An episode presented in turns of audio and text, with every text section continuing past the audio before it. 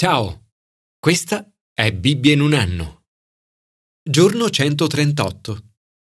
Bernard Langer è stato uno dei migliori golfisti della sua generazione. Due volte vincitore degli US Masters in America e numero uno della classifica mondiale di golf. Un giorno ha detto Ho vinto sette eventi in cinque diversi continenti. Sono stato il numero uno al mondo. Avevo una moglie giovane e bella. Eppure mi mancava qualcosa. Lo stile di vita che tutti, specialmente noi sportivi, inseguiamo si basa sul denaro. Con il denaro si misura chi sei, cosa sai e cosa possiedi. Ma queste cose non sono così importanti e penso che anche le persone che le possiedono non se ne rendano conto. Nella loro vita rimane sempre qualcosa che manca. E io credo che questo qualcosa sia Gesù Cristo. Il voto spirituale che Bernard Langer descrive è comune all'intera umanità. Una giovane donna un giorno mi ha detto che sentiva un pezzo mancante nella sua anima. Non siamo semplicemente corpo e mente. Siamo anche anima fatta per una relazione con Dio. E tu cosa fai per nutrire la tua anima? Commento ai sapienziali. Cercare Dio giorno e notte. Il cibo spirituale è qualcosa di reale così come lo è il cibo fisico. Il cibo spirituale nutre la nostra anima, cosa che il cibo fisico non può fare. Davide è stato nel deserto. Conosce la fame e la sete fisica, ma conosce anche la sete spirituale. Ha sete di te, l'anima mia. Desidera te la mia carne, in terra arida, assetata, senza acqua. E sa cosa significa saziare la propria fame spirituale, come saziato dai cibi migliori. La sua fame e sete spirituale vengono nutrite con la preghiera. Così nel santuario ti ho contemplato, guardando la tua potenza e la tua gloria. Alza le mani in segno di adorazione, riverenza e abbandono. Poiché il tuo amore vale più della vita, le mie labbra canteranno la tua lode. Così ti benedirò per tutta la vita, nel tuo nome alzerò le mie mani. Alzare le mani è il più antico gesto di preghiera. Papa Benedetto XVI ha detto questo gesto è la forma radicale di preghiera, aprire se stessi a Dio, arrendersi completamente a Lui. Ti capita mai di non riuscire a dormire o di svegliarti durante la notte? Di notte Davide adora e prega Dio. Quando nel mio letto di te mi ricordo e penso a te nelle veglie notturne. Giorno e notte il cuore di Davide loda il Signore. Nell'adorazione trova forza e supporto. Scrive, A te che sei stato il mio aiuto, esulto di gioia all'ombra delle tue ali. A te si stringe l'anima mia, la tua destra mi sostiene. Signore, oggi desidero cercarti Grazie perché nutri la mia anima con il cibo più ricco e plachi la mia sete spirituale. Grazie perché il tuo amore è meglio della vita. Commento al Nuovo Testamento. Comunicare con Dio attraverso Gesù. Ma come possiamo comunicare con Dio? Comunicare con Gesù è comunicare con Dio. Gesù si identifica con Dio. Dice, io e il Padre siamo una cosa sola. E il Padre è in me e io nel Padre. Non c'è ambiguità in queste parole, e neppure agli orecchi dei suoi ascoltatori. I suoi avversari si scagliano contro di lui accusandolo di blasfemia.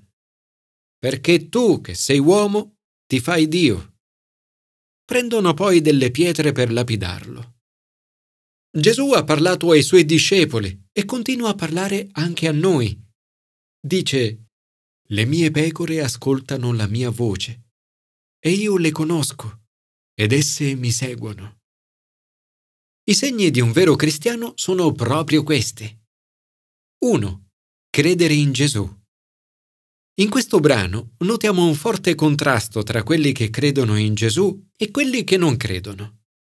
Credere in Gesù significa credere in Lui quando dice sono figlio di Dio e porre la propria fiducia in Lui. 2. Conoscere Gesù. Gesù dice le mie pecore ascoltano la mia voce e io le conosco. Essere cristiani significa riconoscere e seguire la voce di Gesù. Questo è ciò che definisce un cristiano. Non si tratta di conoscere qualcosa su Gesù, ma conoscere Lui. Da qui la bellissima dichiarazione di Gesù in cui afferma che Lui ci conosce. 3. Seguire Gesù. Gesù dice, ed esse mi seguono. Questo riguarda la nostra vita. Gesù ha detto, dai loro frutti li riconoscerete. Giacomo scrive, così anche la fede, se non è seguita dalle opere in se stessa, è morta. L'evidenza primaria della fede è l'amore. Quelli che seguono Gesù seguono il suo esempio d'amore. Ad ogni vero cristiano Gesù promette Io do loro la vita eterna. Ciò non riguarda semplicemente la lunghezza della vita, ma la sua qualità. Gesù sazia la nostra fame e sete spirituale. Nella relazione con Gesù troviamo questa profonda soddisfazione che non può essere trovata in nessun altro luogo. Gesù promette che questa relazione con Lui durerà per sempre. Inizia ora, ma è eterna. Le persone che seguono Gesù non andranno perdute in eterno. Questo è un dono, io do loro la vita eterna, che non può essere guadagnato e non può essere perso. Gesù promette, nessuno le strapperà dalla mia mano nessuno può strapparle dalla mano del Padre. Lungo il cammino potremo incontrare difficoltà e tentazioni, ma la mano di Gesù e la mano del Padre saranno sempre lì, unite, per proteggerci. Un cristiano potrebbe perdere il proprio lavoro, i propri soldi, la propria famiglia, la propria libertà e persino la propria vita, ma non perderà mai la vita eterna. Signore, grazie perché posso ascoltare la tua voce, posso conoscerti e ricevere la vita eterna. Grazie perché prometti la vita oltre la morte e nessuno potrà allontanarmi da te. Grazie perché in questa relazione la mia anima si compiace ora e per sempre. Commento all'Antico Testamento consegnare a Dio il proprio cuore e la propria anima. C'è qualcosa che vorresti ricevere da Dio? Nel corso della vita è praticamente inevitabile che la nostra anima prima o poi sia colta dalla tristezza. Tuttavia non dovremmo mai permettere che l'amarezza ci sommerga. Nei momenti di amarezza e di sconforto dovremmo fare come Anna, che consegna il suo cuore a Dio. Ella aveva l'animo amareggiato e si mise a pregare il Signore, piangendo dirottamente. Per le nostre anime non c'è nulla di più consolante che affidarci al Signore e condividere con Lui tutte le nostre preoccupazioni e sofferenze, invece di tenere tutto dentro. Così facendo, la pace di Dio, che supera ogni intelligenza, custodirà i nostri cuori e le nostre menti. Anna ottiene da Dio la consolazione per la sua sofferenza ben prima che la sua preghiera venga concretamente esaudita. È bellissima qui l'immagine di Anna che prega ardentemente dal profondo dell'anima. Mentre ella prolungava la preghiera davanti al Signore, Eli stava osservando la sua bocca. Anna pregava in cuor suo e si muovevano soltanto le labbra, ma la voce non si udiva. Eli accusa Anna di essere ubriaca, ma lei risponde No, mio signore, io sono una donna affranta. Sto solo sfogando il mio cuore davanti al Signore. Finora mi ha fatto parlare l'eccesso del mio dolore e della mia angoscia. Eli risponde così, Vai in pace, e il Dio di Israele ti conceda quello che gli hai chiesto. Poi la donna se ne andò per la sua via, mangiò e il suo volto non fu più come prima. Anna capisce che Dio ha ascoltato la sua preghiera. Infatti, il Signore si ricordò di lei. Dio risponde alla preghiera di Anna ben oltre la sua richiesta. Non solo le dona il figlio maschio tanto atteso, ma successivamente anche altri tre figli e due figlie. Con il passare del tempo, il giovane Samuele andava crescendo ed era gradito al Signore e agli uomini. Io e Pippa abbiamo molte volte usato queste parole come intenzione di preghiera a Dio per i nostri figli. La preghiera di Anna dopo la nascita di Samuele manifesta meravigliosamente la gioia dell'anima e la riconoscenza per quanto Dio ha fatto per lei.